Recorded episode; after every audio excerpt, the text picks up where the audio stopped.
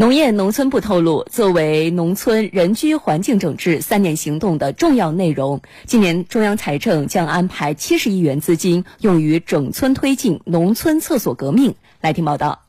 据介绍，农村人居环境整治三年行动启动以来，全国已完成改厕一千多万户，其中六成完成了无害化改造，全国改厕率超过百分之五十六。为了确保农村改厕如期完成，中央加大资金投入，重点在东部地区、中部城市近郊区等有基础条件好的地方，选择四万个村，整村推进农村厕所革命。计划用五年左右的时间，以奖补的方式支持和引导各地推动有条件的农村普。及卫生厕所，二零一九年落实七十亿元资金。农业农村部表示，农村改厕不能一刀切，要分类指导、分类推进。此外，今年还将落实三十亿元资金，用于支持中西部省份开展农村人居环境基础设施建设。